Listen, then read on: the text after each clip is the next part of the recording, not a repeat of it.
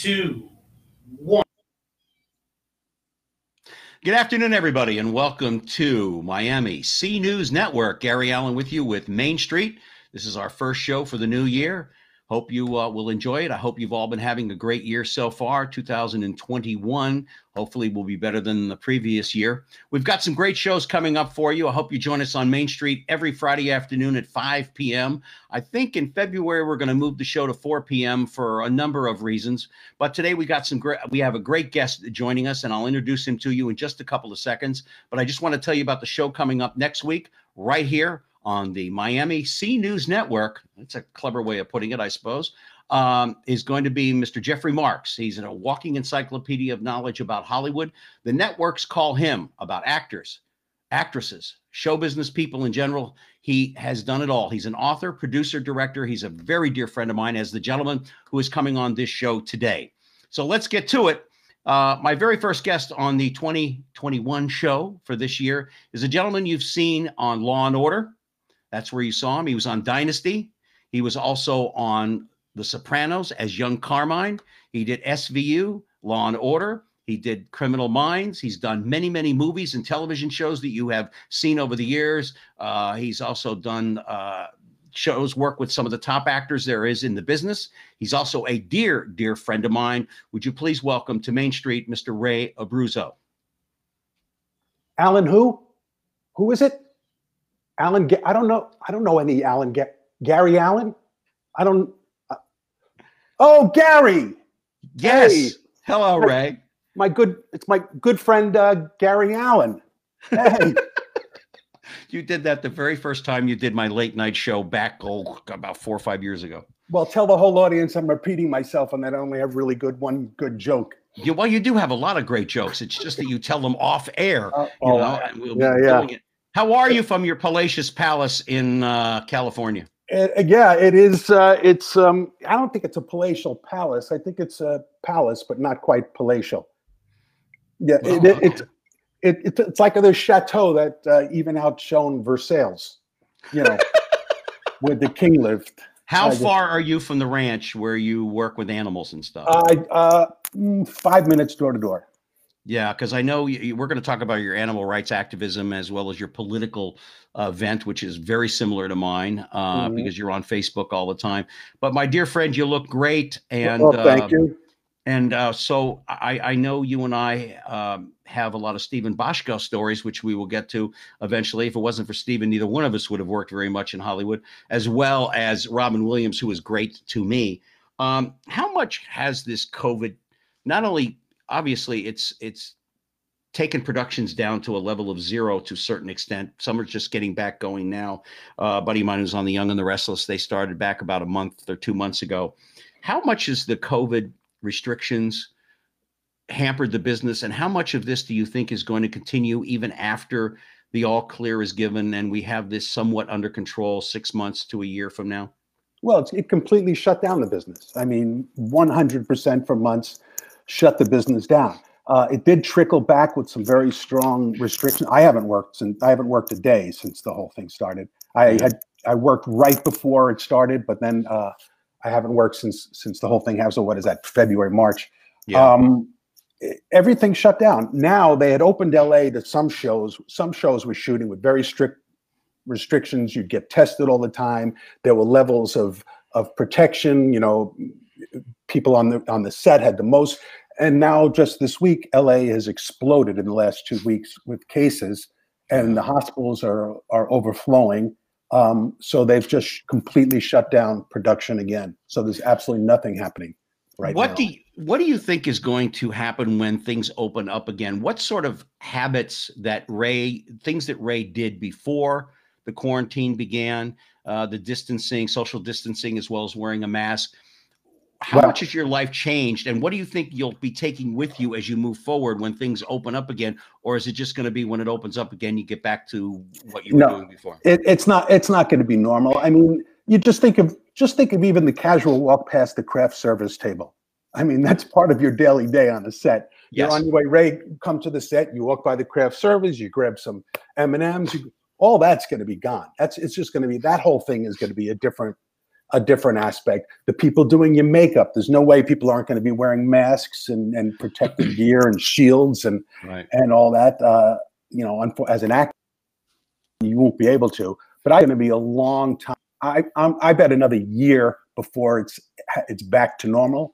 But I don't. I'd say August after we're all vaccinated, hopefully, Yeah. and uh, that there'll be some more semblance of order. That's what it's going to take. It's going to take when seventy percent of the population and uh, everybody on the, everybody on a set has been vaccinated and has verification of vaccination.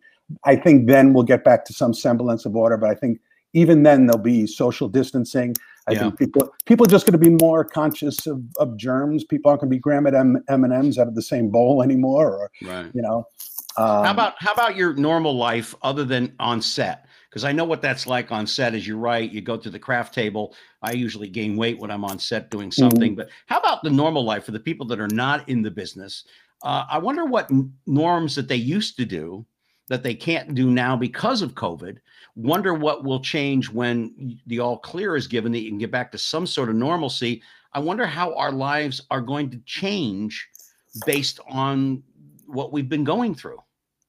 Well, I think you know people are so anxious to get back to normalcy. I think unfortunately there might be a rush to get past some of the restrictions that we should be doing because people want to get back to normal so Yeah. quickly. Um, you know, I was I w- I left. I was in Italy and I left Milan on February thirteenth. It was like three days later. Milan was the epicenter of the world Right. And then it hit New York. But Milan, right when I left, just exploded. And I was I had just been working there, and I you literally kissed every single person on the set in the morning. Even then, when you came back from lunch, you kissed them again. You hugged them during lunch. I just that was such a part of the experience, you know. And I Yeah. I can being Italian might be the toughest thing to get back to after after this thing. Yeah, I Um, mean, because you know, I'm I'm a huggy person too. I'm Greek by Yeah. nature, and I'm a huggy, love you, you know, kiss and stuff like that. And that all stops. Yeah, That Totally. that that that literally is going to stop completely. Boy, that drink suddenly went from a dark, nice brown. Oh no, there you. It's just now water. To, it's just no. water now. now it's water. Water. It's w- water, as my Glenn, my good friend Glenn Hirsch says.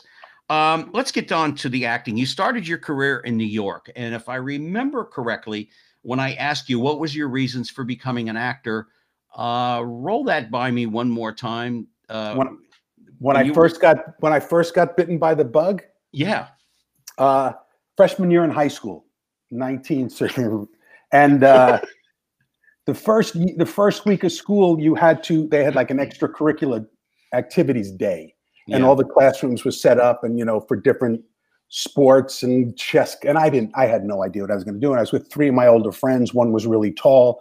He was going to go for the basketball team. Another guy played the flute. He was going to go for the band. I didn't know what I was going to do. And walking down the hall together, and I saw a sign that said auditions today. And I looked in the auditorium, and the first row was filled with the prettiest girls in the school.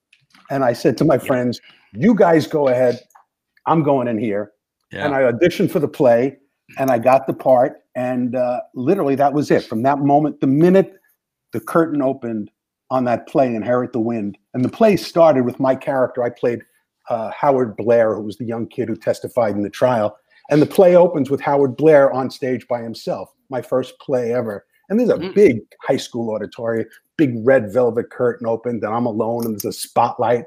And it's just like, uh, this feels pretty good yeah. and uh, and that was that was kind of it. And then I just did everything I could from that every play I could possibly do from that point on till now.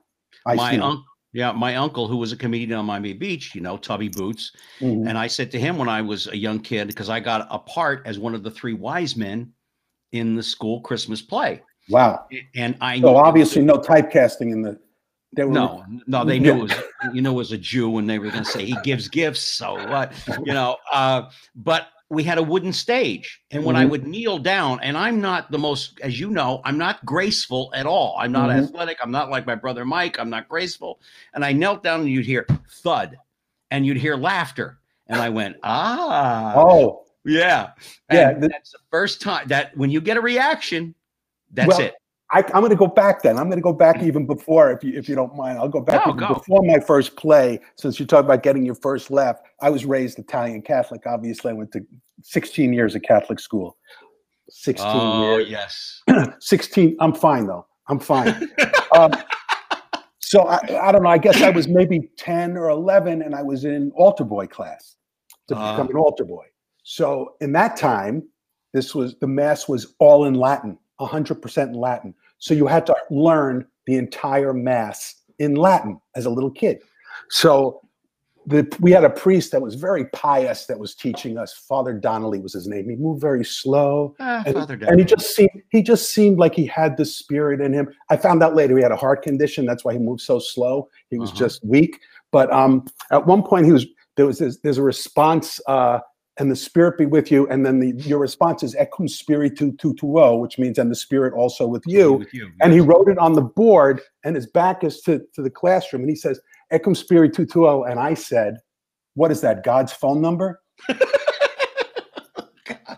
and the and all of a sudden his hand stops on the blackboard his back is to us he just freezes and i thought oh my god and then all of a sudden i saw his shoulders going and i realized he was laughing the class cracked up and i thought no that feels pretty good yeah, getting a laugh know, feels every every actor, every comedian, the first time they get a laugh, and, and then and then for me, you remember the first family albums, the Kennedy albums? oh yeah yeah oh yeah and I started doing impressions in in middle school because my mom got a hold of those things, and that's how it started for me. And my Yeah. father always said, "Gary, you're never going to make a dime doing those impressions. Stick with the school. You'll be an airline pilot like me." Blah blah blah blah. And that's what I wanted to be was an airline pilot. And Wow. then I got my first paying gig, which is where I'm landing with you now. What was your very first paying gig? my first paying gig was with new york city opera believe it or not Yeah. a children's opera. I played a, a female gorilla in a children's opera for New York City Opera. Okay, you asked. Okay. I played a female gorilla named Pauline. You know, I'm telling you about my life here, and you're laughing. I I know. I, you're I know. laughing at me. Well, Um, you know, and I- Christopher, Walken would Yeah, I know. this. I think he was a gorilla too, but I had a, a big blue and white polka dot bow and full dress in a full gorilla thing, and we toured the schools. But it was Yeah. literally New York City Opera. So that was my first job. Played Pauline, the female gorilla, in the toy shop with New York City Opera. Then I went on national tour with them in Barber of Seville. National Ah. tour with the opera. I played a deaf mute in an opera. Perfect because I can't sing.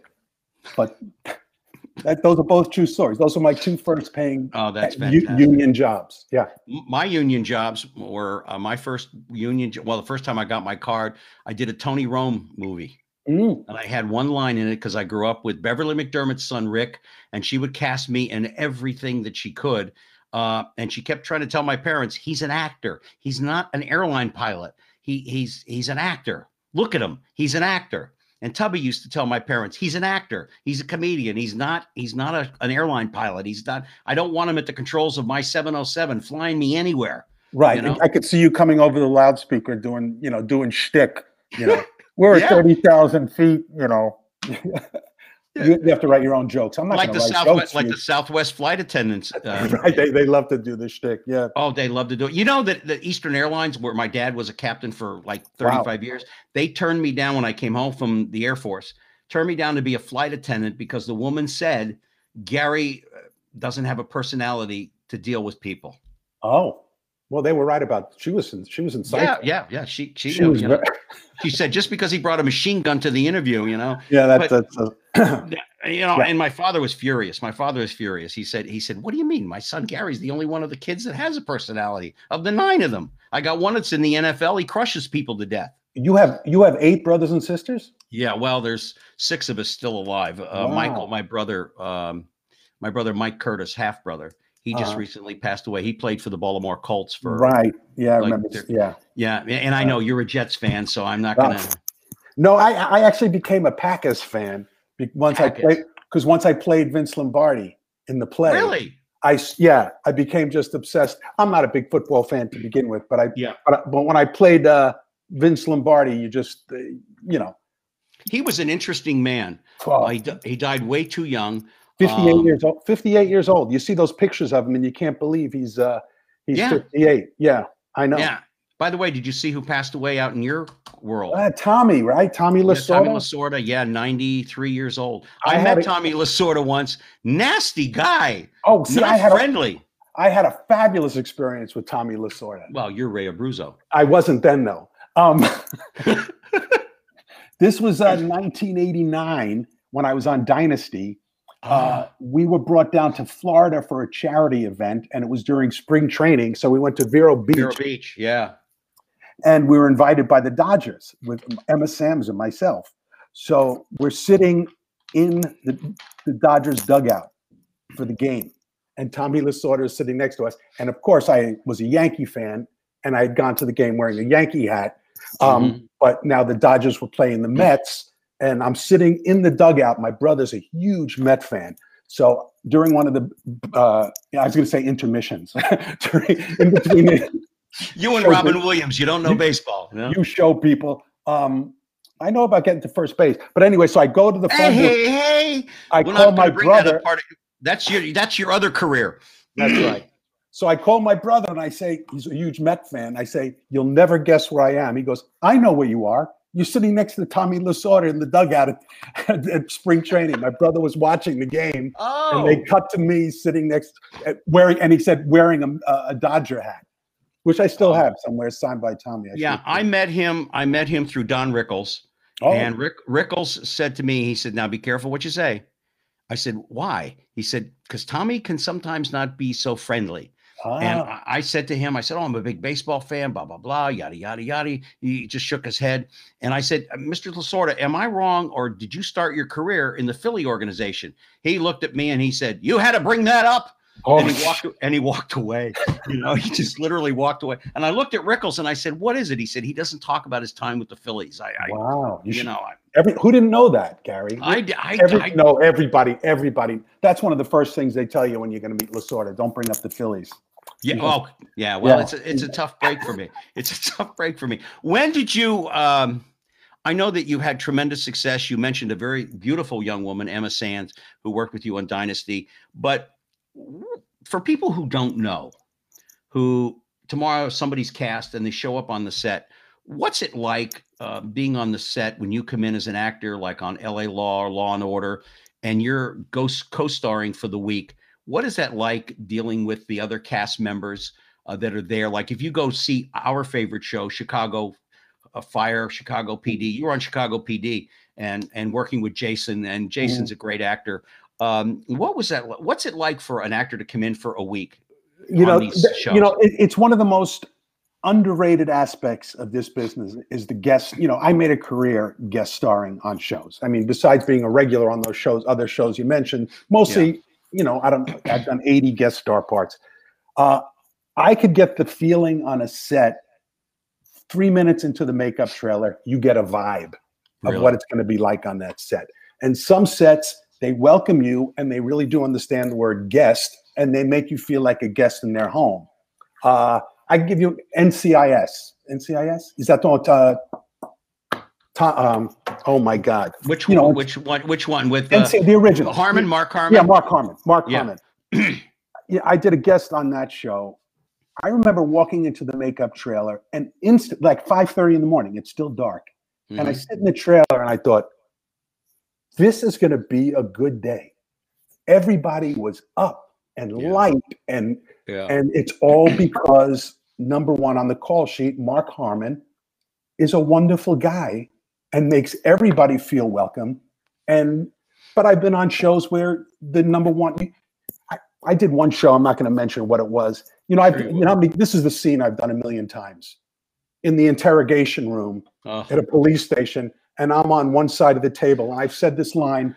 This I call these specific kind of roles. This is the uh, yeah, I knew him, but I didn't kill him. You know that role.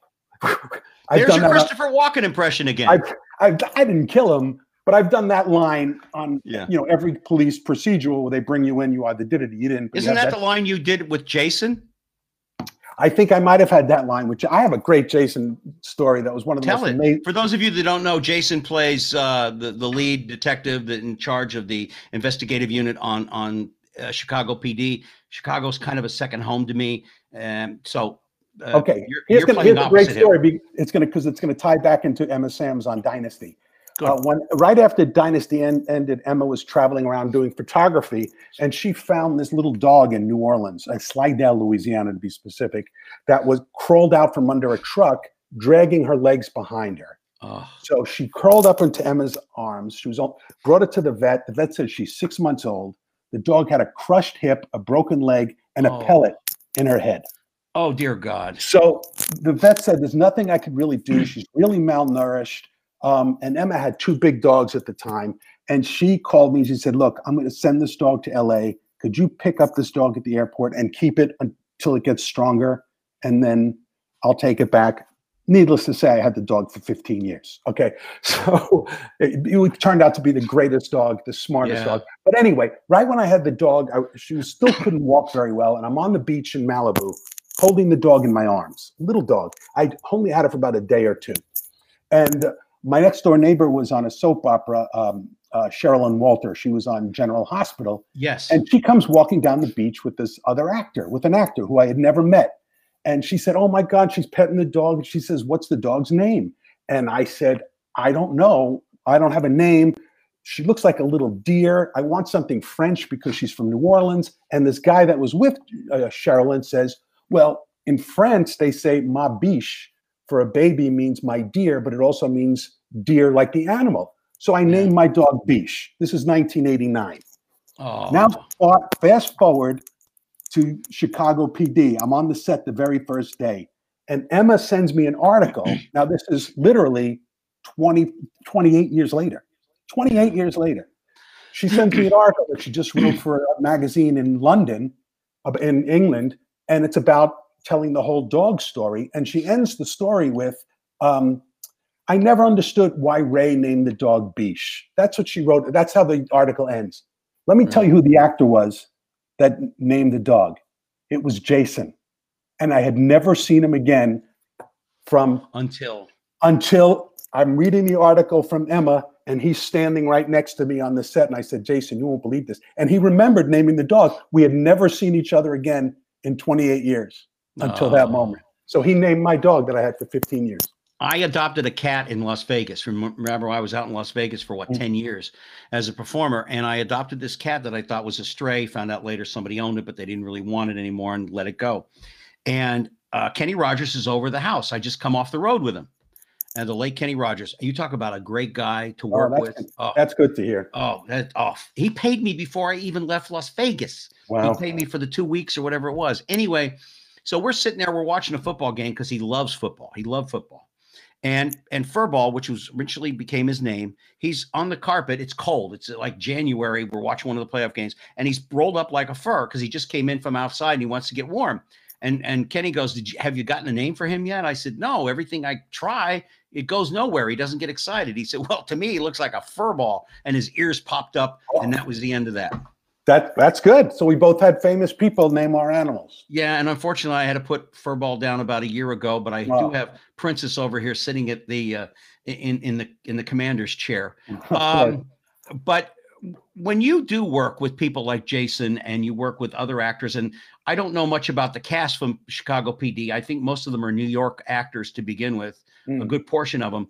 Do you know the difference between someone that you're working with who has a good theater background, which you do, as compared to somebody who just took some acting classes and they're good looking and they got a break and they're now working? I'm going to stop you right now. Okay. Instantly, instantly, I could tell the difference. You know, Okay. uh, just the way they approach the script, just the way they could handle the language, just the way they could know a three-page scene with with with no problem. Um, yeah, yeah, you know, people that are trained that have really worked, you know, that aren't Yeah. just that didn't just fall into. You know, it's funny because you were talking about when we were talking about the different feelings, and I said NCIS with Mark Harmon was the most beautiful. I did another show where I walked onto the into the trailer, and this is because this is going to relate to what you just asked me, and it felt okay. This is not going to be a good time. This, uh, you know, I could pick it up because the, the makeup people were tense. And they and I heard one say, "What kind of mood is he in today?" And they said, "Oh, uh, nah, it's not going to be a good one." I, oh, great. Mhm. So then this person comes in, sticks their head in a bowl of ice, comes up and says, "Yeah, I'll be back in five minutes." Walks out, comes back again. And I want to tell you, he wasn't the number one on the call sheet. He wasn't even the lead character. He was like fifth banana, maybe in maybe in his twenties. This was his first big job. Oh, geez. And I thought, this is not good. And I'm sitting with him shooting that scene, you know, the I, I knew him, but I didn't kill him scene. And um, we're rehearsing it.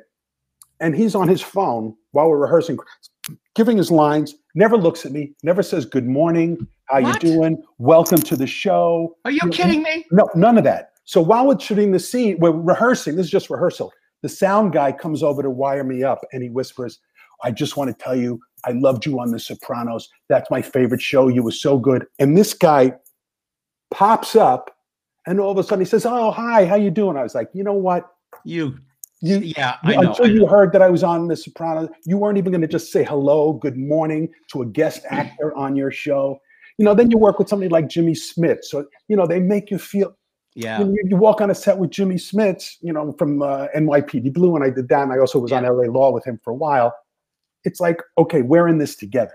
Let's work on this scene. Exactly. We're two actors working it out, and well, that's Bochco. That goes back to the Bochco. Yeah, that, that's the way we were taught. Yeah, and um, I always go back to that guest star, guest. They're a guest in your home. Treat them like fucking guest. You know. Yes. Yeah, oh, Um, absolutely. And and and Steven instilled that in everybody. And well, I'm not going to get into it for these people because they're going to hear it a hundred times. But you and I both can credit Steven for a lot. That's Mhm. how I got on law, uh, L.A. Law. Or not Yeah. L.A. Law, but I got on Hill Street Blues, and then from there I got Saint Elsewhere, which I worked with one of my heroes, uh, uh, Daniels. Uh, Oh, you know, yeah. Robert Daniel. Yeah, and and I said to him after I did a whole week on that show, and I and I even came back on days I wasn't supposed to be on set Wow. because I wanted to watch Bill Daniels work and I Mhm. wanted to watch all the other characters work. I walked out with him uh, Thursday afternoon around 7 8 o'clock, and we've been there since 5 o'clock in the morning, which is not unusual, as you No, know. not at all. No. And I said to him, I said, Mr. Daniels, you know how I feel about 1776, the musical you did. I want to tell you, I learned more from you watching you this week. Ken Howard laughed at this when I told him. And he Mhm. said, and he, and he says, I said, I've learned more from you watching you, and I worked with you in two scenes than I did in all the acting teachers that I've had in years. And he looked at me and he put his hand on my shoulder and he went, Of course you did, my boy. You were working with the best. That's a line I use with the young actors now when I see them.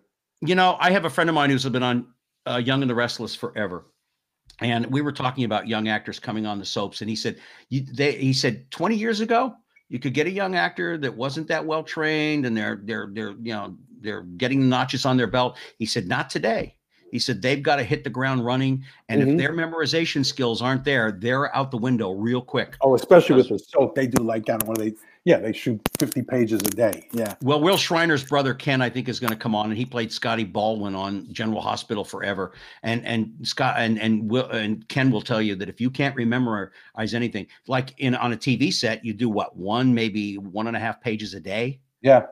But no, yeah, you little maybe usually a little bit more, but but yeah, there were you know there are actors that work different ways. You know, there are actors that'll just you know when they shoot like this, there are actors that'll just keep doing the same line over and over, and then they put it together in the editing room. You know, you don't get a sense of the full scene, and those are those are painful if you're the actor on the other side of it. But Yeah, uh, I, I mean that's what I love about voiceovers. You can go into the studio, and if you're doing a, a game or or you're doing something like that, like Robin Williams when he did the, the Aladdin, it just was like boom, boom, boom. He was riffing most of the time. Mhm. And my background with the Groundlings, I love to riff. right, I just right. I just love that stuff. Ray, you've worked with some of the big people in town, and my producer Tommy has a question for you. Tommy, uh, I know you want to talk to him about uh, Mr. Gandolfini, so you go ahead. Yeah, let me just pop in for a second. all right, Tommy boy. You can't see him, thank Yeah, God. yeah, yeah, you can. No, there he is. Oh, there He's he got- is. Hey, He's- Ray. Very nice Yeah, to meet you, man. Nice to meet you, Tommy. I've been a fan since the night court days. I love Wow. the practice. Uh, LA Law, obviously. Um, Little Carmine was one of my favorite characters on The Sopranos, possibly after Big Pussy, of course. Mhm. I, everybody loved everybody loved pussy. That's for sure. That's Yo, the- yo, yo, you know what I mean? Of course. I, I actually met James Gandolfini at a at one of the best burger places in South Florida called Le Tub up in Hollywood. Oh Wow. yes, right to near know. Capone's. Super nice right near, guy. Cap- What a right near tremendous Cap- boss. Tommy. That's right near Capone's. It's right next to Capone's. Right. So one of one of the things is I see that you get typecast a lot as either a gangster, detective, street cop. How difficult is it in Hollywood to break free of that that kind of types that typeset and and uh, Well, uh, it, you know, it's very interesting. You know, being on The Sopranos was like a double-edged sword. Um, you know, I had been working for I don't know 25 years before The Sopranos, and I always played lawyers, cops, doctors. Never once played a mobster until The Sopranos. The Sopranos ended, and it was like, well, there's a Yeah. part for this lawyer, and they tell my agent, yeah, but he's got that whole mobster thing going on. Well, there's a part of a cop, yeah, but he's he's got that whole mobster thing. 25 years of never playing a mobster. I played a mobster once. It took me a long time. You know, it was I got work because of that, but I actually lost a lot of work. Right after The Sopranos, I lost a lot of work because they thought, well, they didn't even want to hire us as mobsters because, like, oh, they think we're doing The Sopranos. And then they didn't want to hire me as a cop or a lawyer because, oh, he's too mobstery Yeah. when Wow. so it, it was it took me you know it's it, I- so for a while there then i started getting offered some mob parts on on tv shows and it you know stupid it's like well no the writing's not going to be as good as the sopranos so uh I t- turned down a few mobster parts, but if there was something interesting, you know, like that NCIS I talked about, I played a mobster, but that was, you know, good writing and like I said, a beautiful set, and you know, I've done it a few times. But no, it's Dick it is Wolf has a really- great Dick Wolf has a great production crew. No matter what show you're Yeah. on with, him. yeah, Yeah. I've, great stuff. well, I've And done all the Law and Orders follow up- in go Chicago. ahead. Yeah. Go ahead, Tom. I was I was going to say I know everything is halted pr- production and stuff out there, but can you talk about um, some of the, the some of the new stuff that you got coming out, like uh, Sunny Boy, uh, the Mooch? Yeah, yeah. Well, those are kind of small little things. Some I just did as as favors. Sunny Boy, I don't know if it's ever going to get off the ground. I, lo- I, it was a nice script. It was an interesting character. Yeah. Um, I don't know what'll happen with that. I did, you know, I I I did, you know, in, what's interesting, I did kind of break out a little, and they happened in unusual ways. I'm in the movie Bad Education with uh, uh, Hugh Jackman and Allison Janney. Uh, I think Hugh Jackman won the Emmy for it. With Ray Romano is in it, and uh, that we shot that about a little, maybe a year and a half ago, and uh, I play a character that is very different from anything I ever played, and I never, I didn't even audition for it. The director, who was 27 years old, saw me in Transparent, where I played a very unusual character, and he thought, "No, I, I want you in this movie, playing Allison Janney's husband, a suburban husband, car dealer, yeah. not a mobster, not you know, completely different." And it was so refreshing to just for a director to see me as an actor and not say, "Well, wait, he played a mobster on The Sopranos. I need a mobster in this. He's a good mobster," or you know. Uh, so he just saw me as an actor and found this role, and it wasn't a big part, but it, it was quite rewarding to to to do it.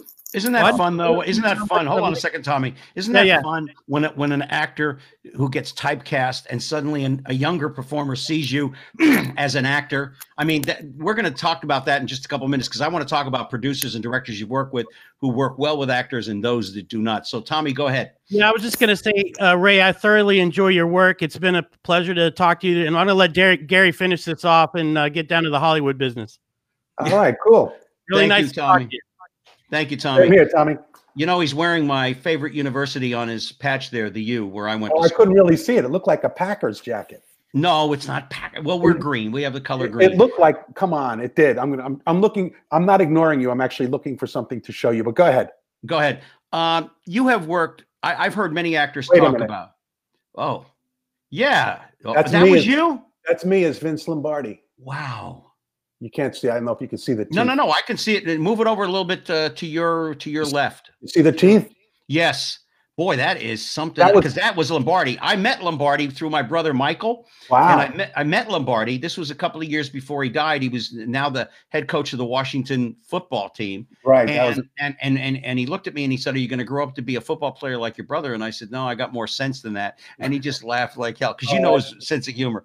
He You know, my like first one of my first nights playing Lombardi. You know, the, the play starts with Lombardi coming out and yelling at the audience as if they're the team. So the, Mhm. the audience are your team, and you come out yelling at them. I mean, just berating them as he would do. And I look out, and who's sitting in the first row that I'm yelling at? Lombardi's daughter.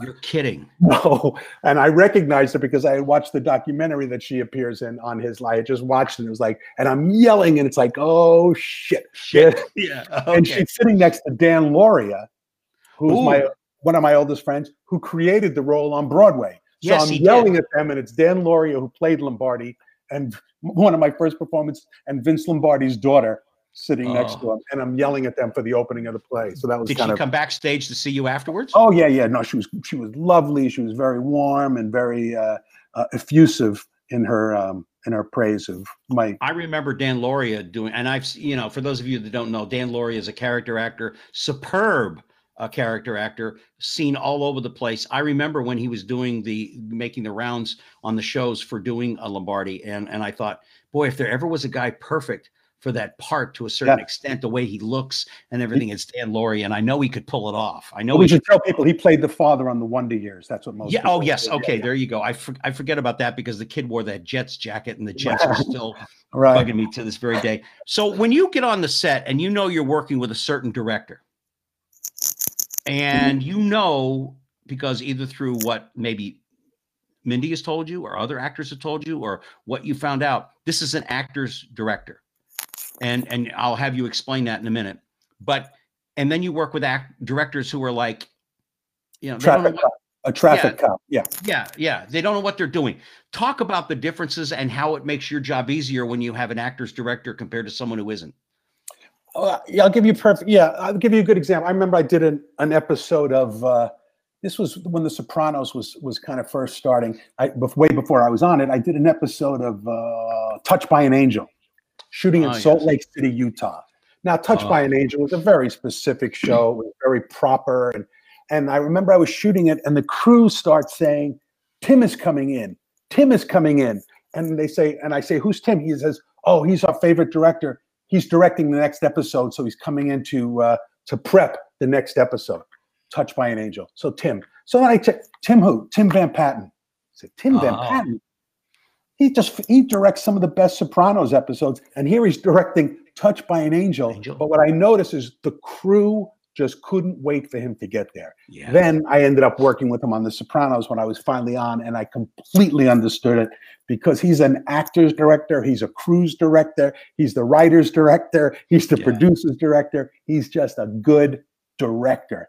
And, uh, you know, he'll give you a little note, not much. He stays out of your way. He just captures what you're doing. yeah. And uh, you know, if you watch some of the episodes he's he directed on that show, like uh, he directed that big fight scene between uh, Jim and Edie, that big, very physical. Oh yeah. And he, I think he also directed the scene with Ralphie, that where where Tony kills Ralphie.